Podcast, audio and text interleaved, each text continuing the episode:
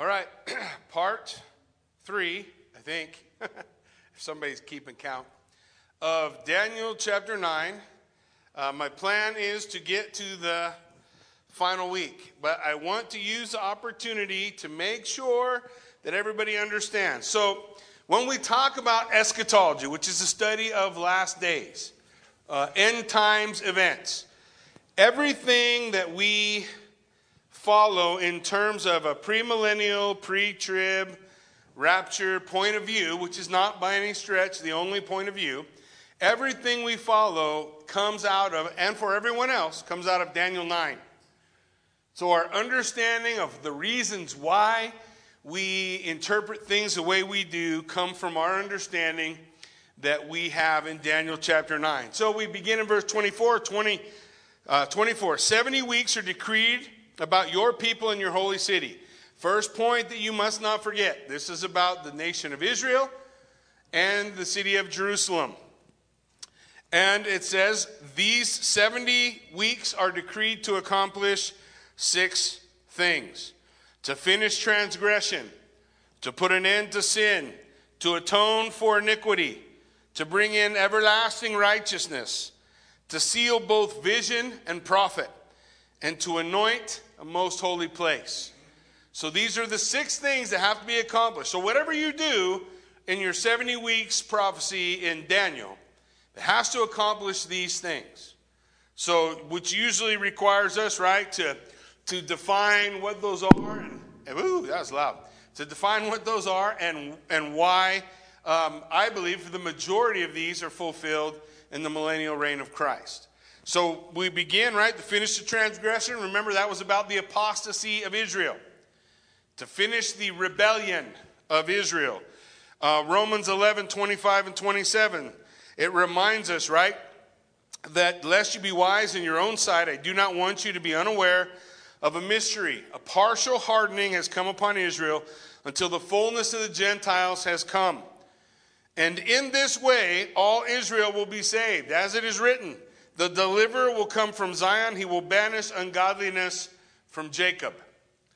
So, Paul wrote this in his epistle to the Romans. This has to be something that takes place, something we're looking for, the end of the rebellion of the nation of Israel uh, when her Messiah comes. Now, I told you the beginning of the times in which the Gentiles trample the Holy Land starts at the Babylonian captivity. They don't ever gain control of themselves again.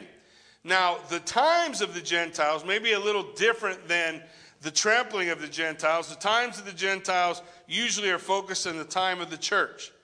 And when we see the end of the church age come, then we'll see God's direction or attention once again turn toward Israel, typically uh, through the tribulation period, which we're going to get to in a minute, the final week of Daniel. Okay, they're going to make an end of sins. We talked about this, right? Sin over? Not yet.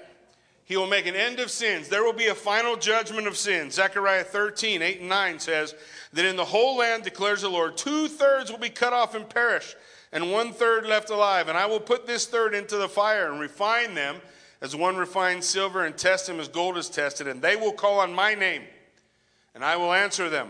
And I will say, This is my people and they will say, The Lord is my God. So the, the end of sin, the, the final judgment, this is in terms of the nation of Israel. Uh, we also see the third thing to make reconciliation for iniquity. This is the atonement. This Jesus Christ wrought from the cross, right? He, he accomplished the atonement, and so that has been laid uh, forward um, for us. Now, when we talk about making reconciliation for iniquity, we need to understand the scripture told us in Isaiah 59 and Isaiah 61 that God would become the redeemer for his people. So Isaiah 59 20 says, A redeemer will come to Zion to those in Jacob who turn from transgression, declares the Lord. Isaiah 61, spoken of by Jesus in the synagogue in Nazareth, said, The Spirit of the Lord is upon me because the Lord has anointed me to bring good news to the poor, to bind up the brokenhearted, to proclaim liberty to the captives, the opening of the prison to those who are bound, to proclaim the year of the Lord's favor. When Jesus read this, he stopped right there. There's a comma there. To finish the sentence, you have not only to proclaim the, the year of the Lord's favor and the day of the vengeance of our God. So the idea is Messiah will proclaim both the year of the Lord, which we see in Jesus' death, burial, and resurrection, his uh, first coming, and in the second coming, Messiah will proclaim the day of wrath. So this will be accomplished again, the second coming of Christ. We see the setting up of the kingdom in the next three to bring in everlasting righteousness, the return of the king. Jesus Christ will return. He will set up his kingdom. We see it in Jeremiah 23 5 and 6. Behold, the days are coming, declares the Lord. I will raise up for David a righteous branch, and he shall reign as king. He will deal wisely, execute justice and righteousness in the land. In his days, Judah will be saved, Israel will dwell securely, and this is the name by which he will be called Yahweh Tsidkenu, the Lord our righteousness. 2 Corinthians 5:21 says, "He made him who knew no sin become sin for us that we might become the righteousness of God. He is the Lord our righteousness." Isaiah 9, 6 and 7. Every Christmas we look at, for unto us a child is born, to us a son is given, the government will be upon his shoulder. His name shall be called Wonderful, Counselor, Mighty God, Everlasting Father, Prince of Peace. And of the increase of his government and of peace, there will be, what does it say? No end. Kingdom, right? The everlasting righteousness being established. Then he's going to seal up vision and prophecy. And we talked about this last time. I'm not going to spend very much time on it. I just want to remind you in the book of Hebrews, the writer of Hebrews says this In these, uh, in the last of these days, he has spoken to us by his Son. In the last of what kind of days? The days in which God is speaking to us. The end of prophecy. There's no new prophets. We talked about this last time. You can hit me up we can, uh, we can discuss it. No new prophets, no new word. There's not another book we expect. There's not a third uh, testament that's coming. This is it. He has sealed up. It's, it is finished. Are there prophecies still to be fulfilled? For sure. And, and we await those fulfillment, but there are no new prophecies coming. And then the last thing to anoint the most holy. And I told you last time, that phrase in Hebrew uh, indicates a place, not a person. So there will be an anointing of the most holy place. Most people would call it the millennial temple. You know, I believe the millennial temple are believers. The, the, your body is a, the temple of God. But there is a sense in which Jesus Christ will anoint the most holy place in his kingdom that will come. So several of these haven't happened yet. And they didn't happen at the cross. So we're, we are looking forward to their fulfillment future. This is why I take a futurist point of view on Daniel chapter 9. You remember, I told you there are also people who look at Daniel 9 as historical, that it's all past. So we can discuss that sometime if you want to as well, but uh, I don't have time tonight because we have a long ways to go and a short time to get there. So here's the command. We talked about this the command that begins a prophecy. Know therefore and understand that from the going out of the word to restore and build Jerusalem to the coming of an anointed one, a prince, there shall be seven weeks, then 62 weeks. It shall be built again, the city, and uh, with squares and a moat but in troubled times. So he describes exactly how the rebuilding phase is going to go. So we want to know when to start the clock, right? 77s are determined for your people, and it starts from the decree to go and rebuild Jerusalem. Last time we talked, four decrees in the Bible. There are four decrees laid out in the Bible for us. Cyrus's decree goes to 538, uh, happens at 538 BC. We can read about it in Second Chronicles 36. It's about the temple. Uh, Darius uh, is in 519 BC. We read about it in Ezra 6, 6 through 12. It's focused on the temple. Artaxerxes' decree in 458 BC. We read about it in Ezra chapter 7, 11 to 26. It's focused on the temple. This makes our job a little easier. Artaxerxes Longimanus, uh, March 14th, 445 BC, is focused on the city. We can read about that in Nehemiah 2, 1 through 8, Nehemiah 6, 15. So on the first of Nisan, March 14th, 445 BC, the clock begins. We saw a division, seven sevens, 49. That's a span of a year of Jubilee. That's the time in which it took the children of Israel to rebuild the city and the wall. It was finished in one Jubilee cycle. And, uh, and so the wall was finished and the land was finished in that first 49 years. Then we have 62 sevens, 483 years, which would leave us a total of 69 sevens. Everybody with me so far? I'm losing you. We have 69 sevens, right? You have the first group, 7, 7, 62 plus 7 is 69. 69 sevens. And there's how many decreed for the people? 70. 77s are decreed. The first section deals with 69 of them. The first 49, seven sevens, the rebuilding of the city and the wall. Then, 483 years after that, on April the 6th, 32 AD, Jesus walked into Jerusalem, down the hill at the Mount of Olives, and the people shouted out, Blessed is he who comes in the name of the Lord. Now, remember last time I told you there's, there's a lot of mathematics, I want you to kind of understand. I follow the formula by Sir Robert Anderson. He used to just be Robert Anderson, but then he figured this out, and they knighted him in England for it. So, you have 69 sevens that lead us to Christ walking into Jerusalem. So you have what he did is he took, he recognized that there was a point in time on the calendar that previous to the Julian calendar that everybody changed from a 360 day year to a 365 day year. So, prophetically, and you'll see the same thing in Revelation. Remember, we're going to see Revelation when they talk about, um, what is it, 1,240 days? Is that right? So, where's my mathematician at? So, you have the, the reference of days to three and a half years, and they're going to cover 360 day year. This is how it functions, this is how it's laid out. So, he took the, the 430 years of 360 prophetic days um, in, and he came up with 173,880 days from March 14th to April 6th. That included the 24 days left between March 14th and April 6th.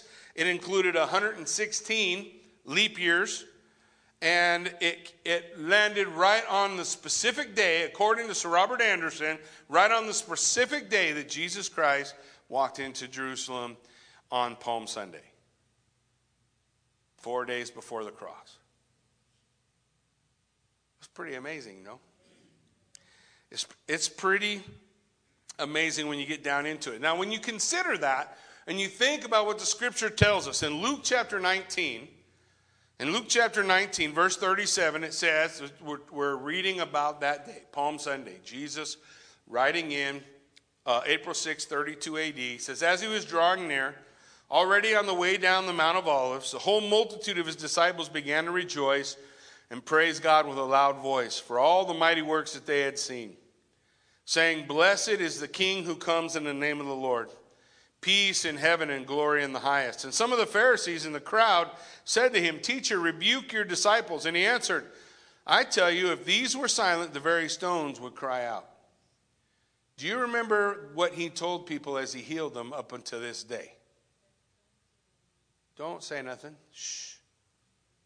Now, people did listen, but you, you're going to hear Jesus over and over again say, Don't say nothing. My time has not yet come. But here on this day, they ask him, Make your disciples be quiet. They're shouting out, the people are walking by.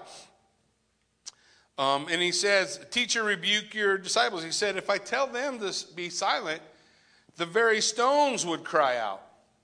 And then as he draws near the city, he wept over the place uh, and said, Would that you, even you, had known this day the things that make for your peace.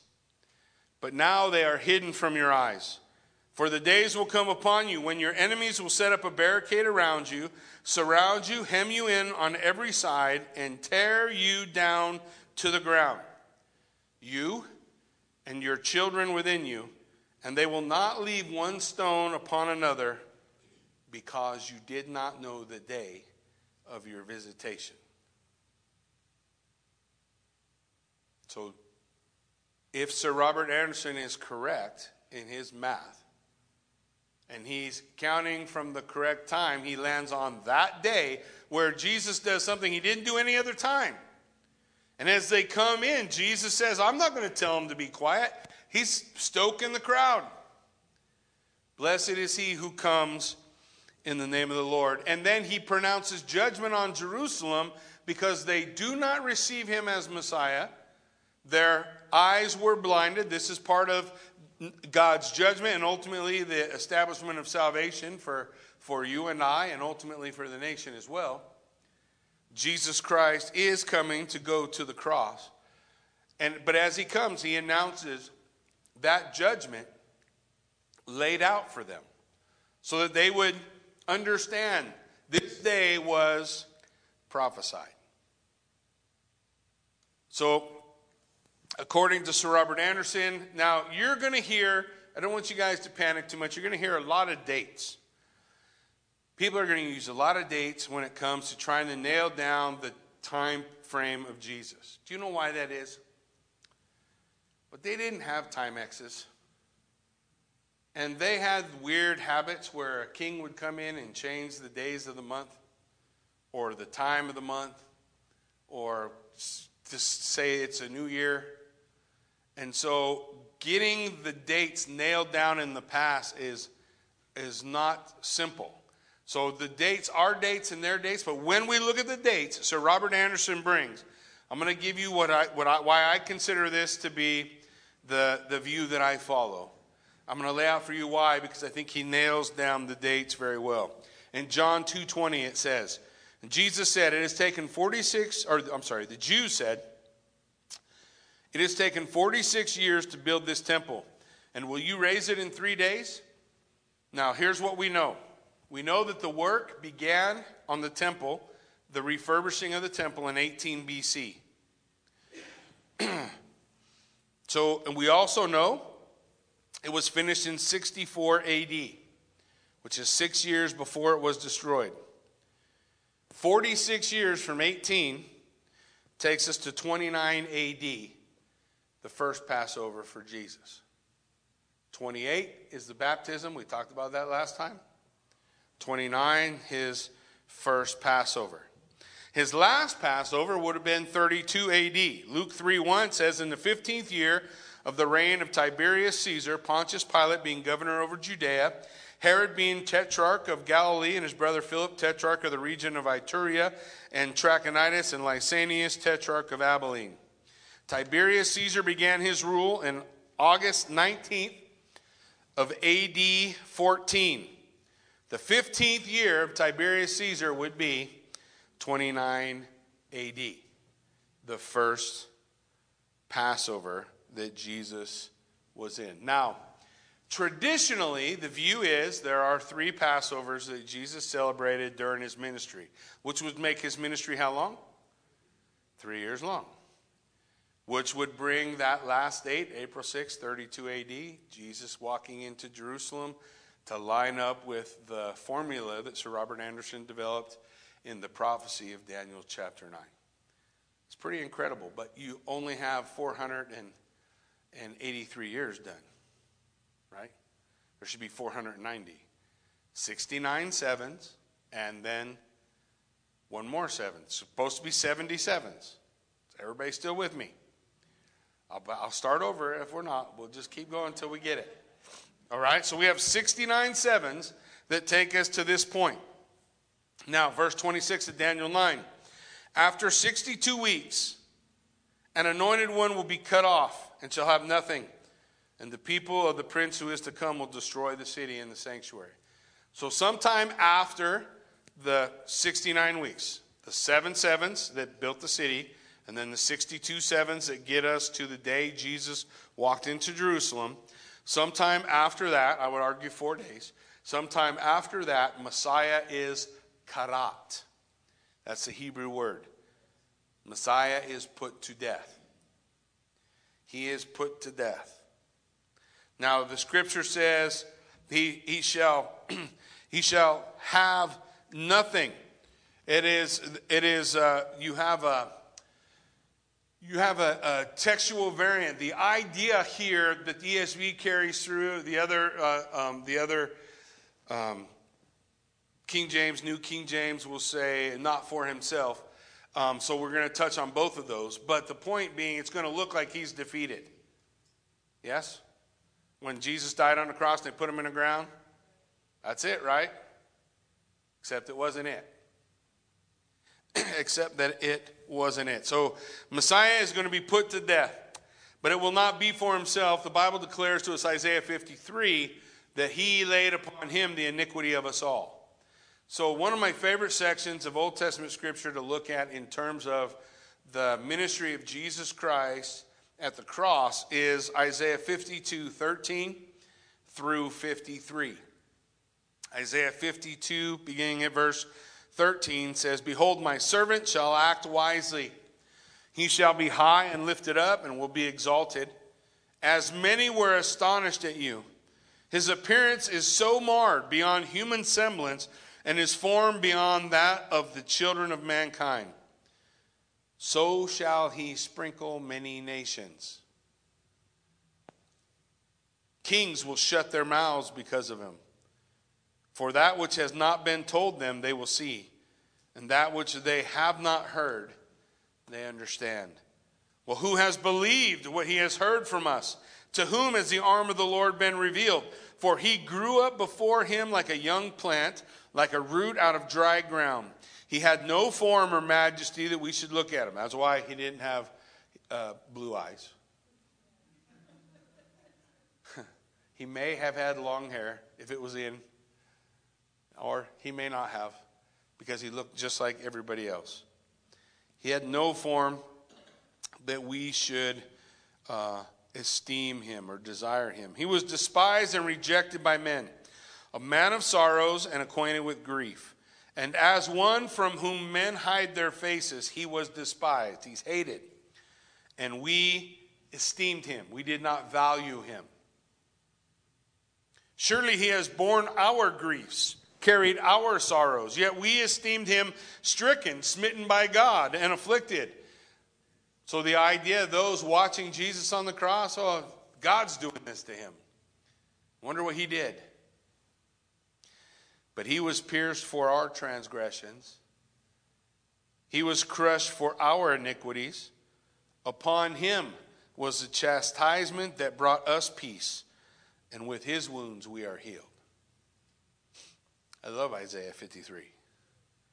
All we like sheep have gone astray. We have turned everyone to his own way, and the Lord laid upon him the iniquity of us all. So he does not die for his for himself, he dies for the sins of the people. It looks like defeat. It looks like all is lost. For how long? Three days. Yeah, you guys know the story, right? um, it says in verse 8 Now by oppression and judgment he was taken away. And as for his generation, who considered that he was cut off from the land of the living? He's got no generation left behind him, right? And uh, um, stricken for the transgression of my people, when they made his grave with the wicked, so he died with the two thieves on the cross, made his grave with the wicked, but with the rich man at his death. When he died, he was put where? Rich man's tomb. The Bible, the, the prophecies in the Bible are not, this is not Nostradamus, just so you know. They don't get it wrong. They don't, the Bible don't get it wrong. They tell us exactly the things that are going to take place. Yet it was the will of the Lord to crush him. The book of Acts tells us that. The, the, the men did what was in their heart, but they did what God ordained to be done. That Jesus Christ would be- become the sin offering for whosoever believes. He goes on. He was put to grief when his soul makes an offering for guilt. He shall see his offspring.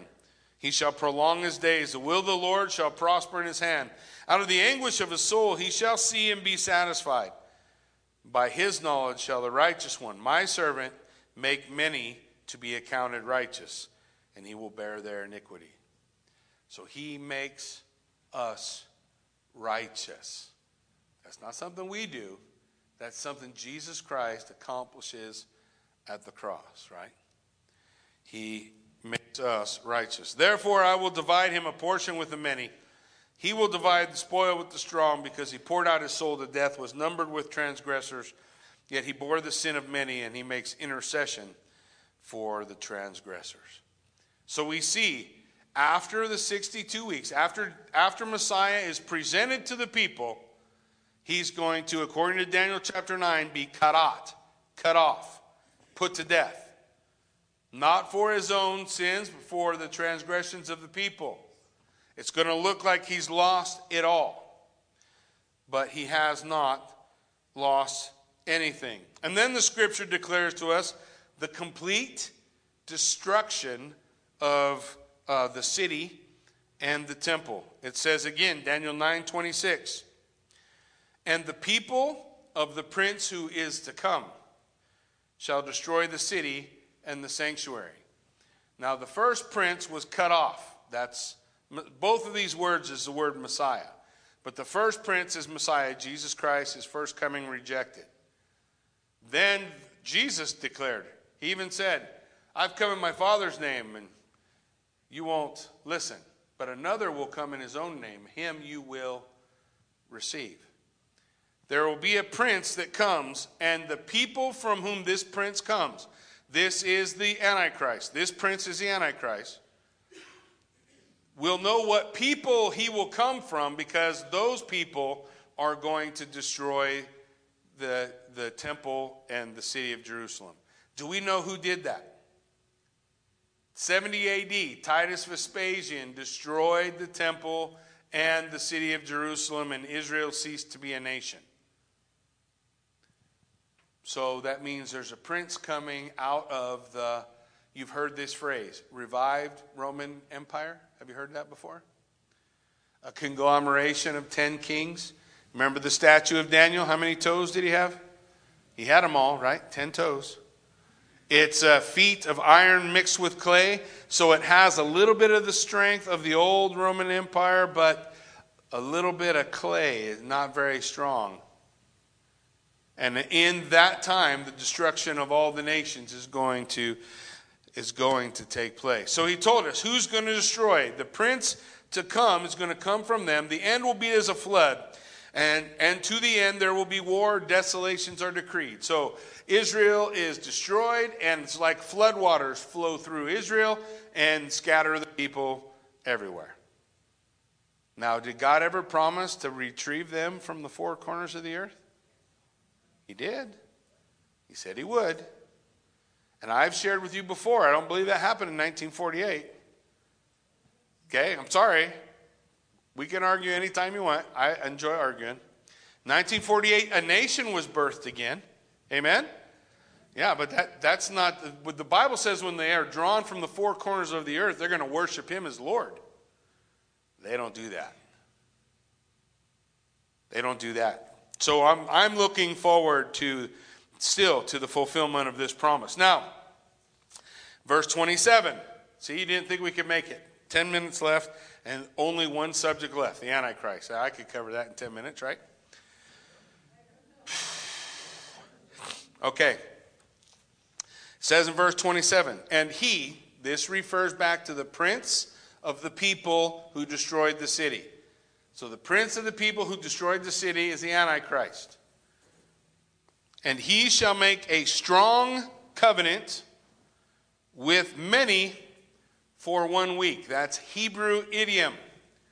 Hebrew idiom. When they, when they talk about the many or they talk about the land, they are talking about Israel. When they talk about the sea, they're talking about other nations, the chaos of the world, the place where you're afraid of all the other stuff. When they talk about the many or the land, so he's saying he, the Antichrist, is going to make a treaty with the nation of Israel for how long? How many weeks do we have left? One week. 69 weeks bring us to the death, burial, and resurrection of Jesus Christ. Now, people ask me all the time, why did we stop? Why do we stop counting? Why isn't it just congruent? Why don't we just, we got 70 weeks, doesn't, shouldn't it just flow straight through? But you remember I told you about what Jesus read when he read from Isaiah 61, when he was uh, reading that in the synagogue in Nazareth. He stopped in the middle, he didn't finish it. So he's, he's, I told you, Messiah is going to proclaim the year of the Lord's favor or a period of grace or what you and I might call a church age. And then Messiah is going to declare the day of the Lord, which is a day of judgment. He stopped in the middle of that sentence. I don't believe it was accidental. I don't think Jesus does things on accident. So he stopped to let us know at the death, burial, and resurrection of Messiah, the 70 weeks go on hold until the time of the Gentiles is finished. And the time of the Gentiles finishes, in my view, the rapture of the church.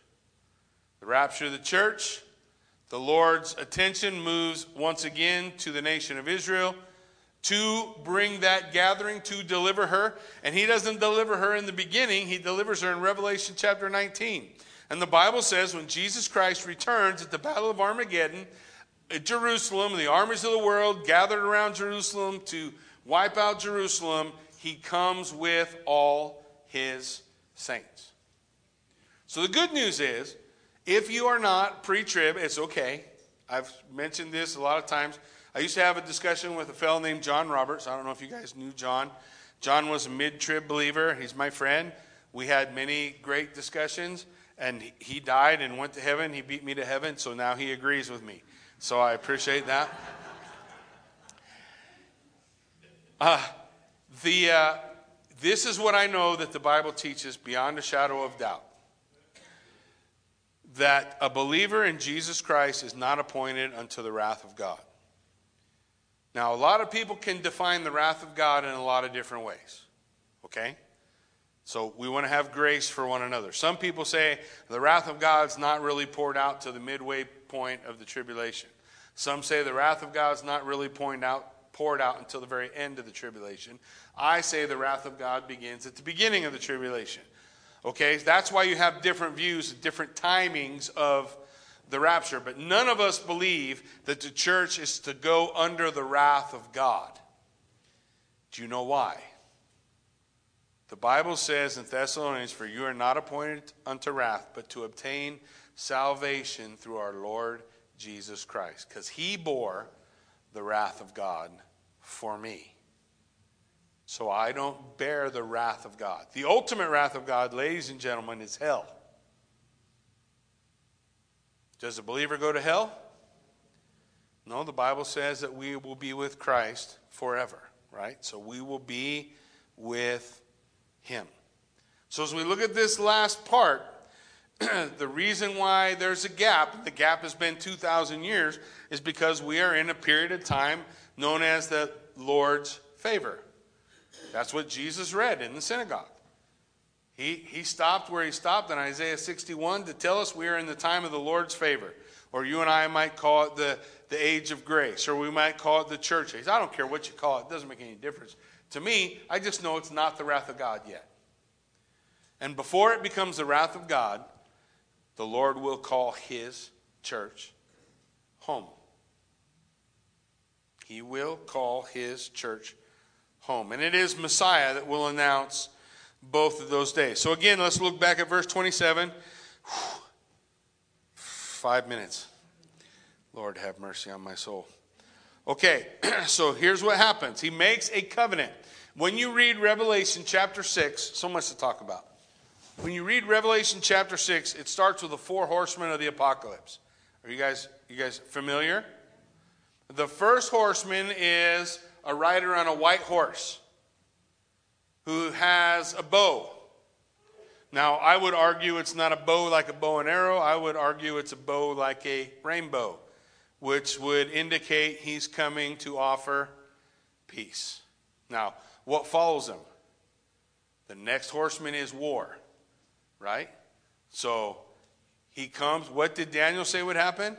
The prince of the people who is to come would come and make a peace treaty with the nation of Israel for seven years. Seven year peace treaty. But what's he going to do? It says, for half of the week, um, he will put an end to sacrifice and offering. And on the wing of abominations, it means there's going to be a lot of bad things he does. But on the wing of abominations shall come one that makes desolate. Jesus said, When you see the abomination of desolation spoken of by Daniel the prophet, run. Paul wrote in 2 Thessalonians uh, chapter 2, verses 3 and 4, says, Let no one deceive you in any way, for that day will not come until first there is a rebellion, there will be a falling away within the church. People will leave the faith. Paul warned about it, the disciples warned about it, Jesus warned about it. There will be a rebellion, an apostasia that happens first, and then the man of lawlessness, Antichrist, will be revealed, the son of destruction who opposes and exalts himself against every God or object of worship, so that he takes his seat where? In the temple of God and proclaims himself to be God.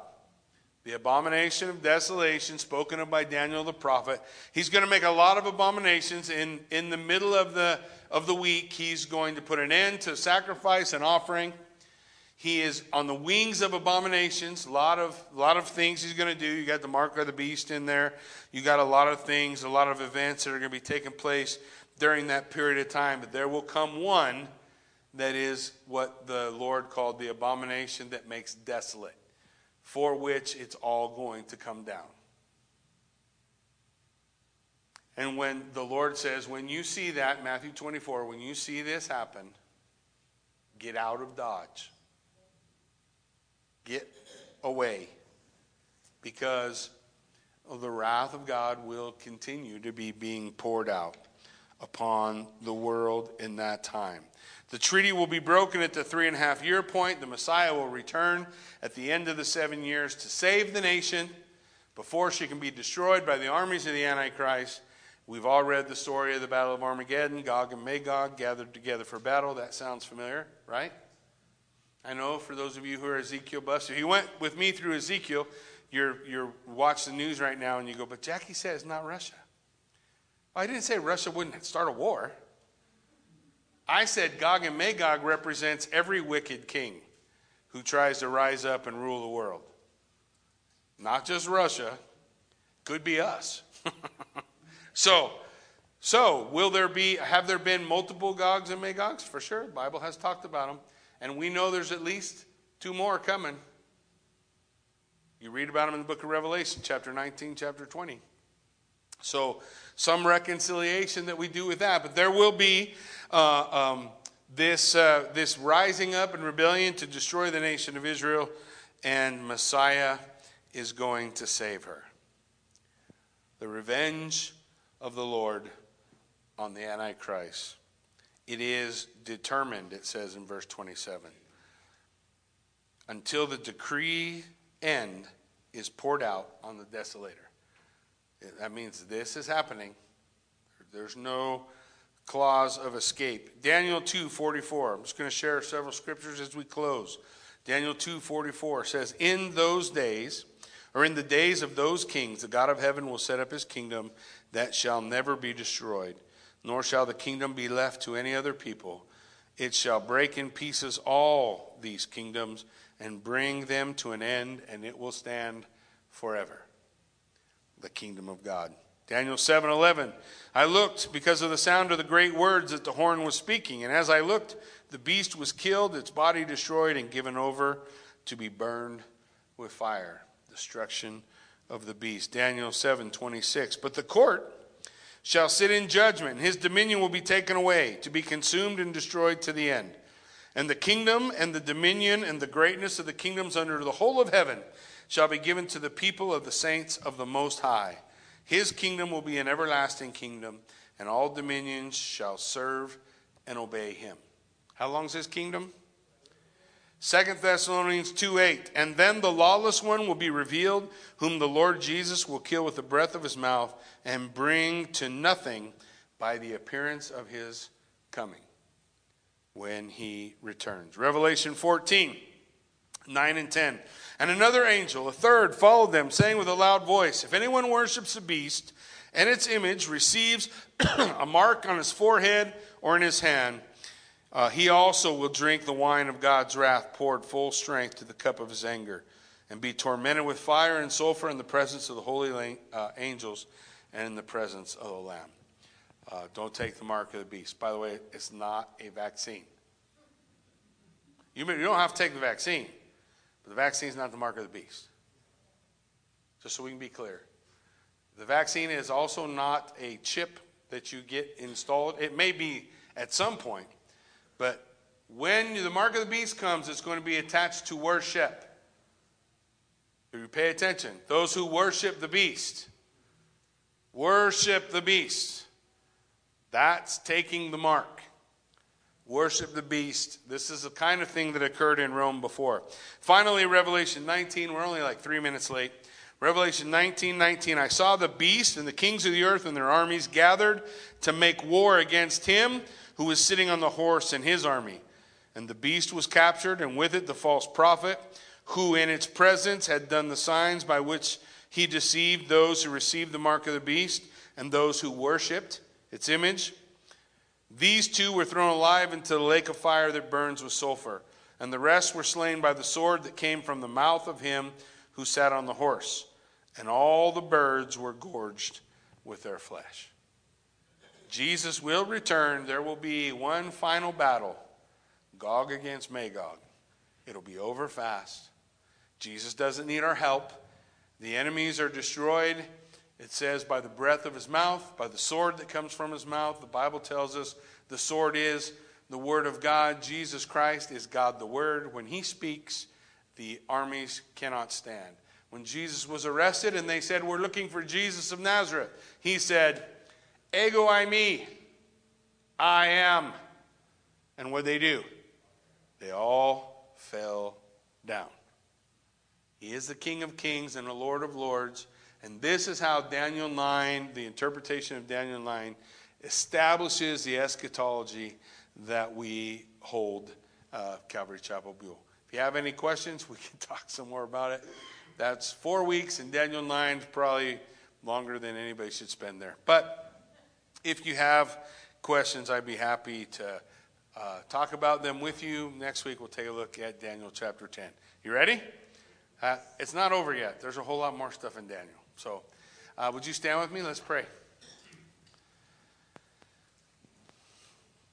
Father God, we thank you for the opportunity that you give us to come uh, behold your word the, the words of the prophecy of this book. So incredible, so precise. We don't have to wonder. We may uh, argue over and fiddle with concepts of timing, but the one thing that we know for certain is that the world is in opposition to God, and there will be a day when He puts that opposition down when he rules as King of kings and Lord of lords. And the kingdom that he establishes will be eternal. Lord, we thank you for the promise of Scripture, for the promise of Daniel laying out for us, God, your design, that you knew the day it was decreed and you came.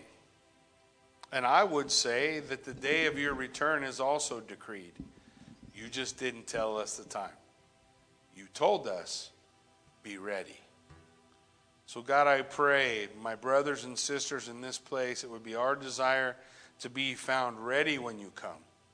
to have our eyes lifted up for the prize, to receive the crown of rejoicing that we will have on the day when we see our Savior call us to Him. What a glorious day that will be.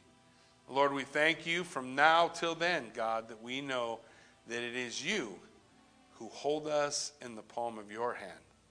So we give you thanks and praise for it all. In Jesus' name, amen.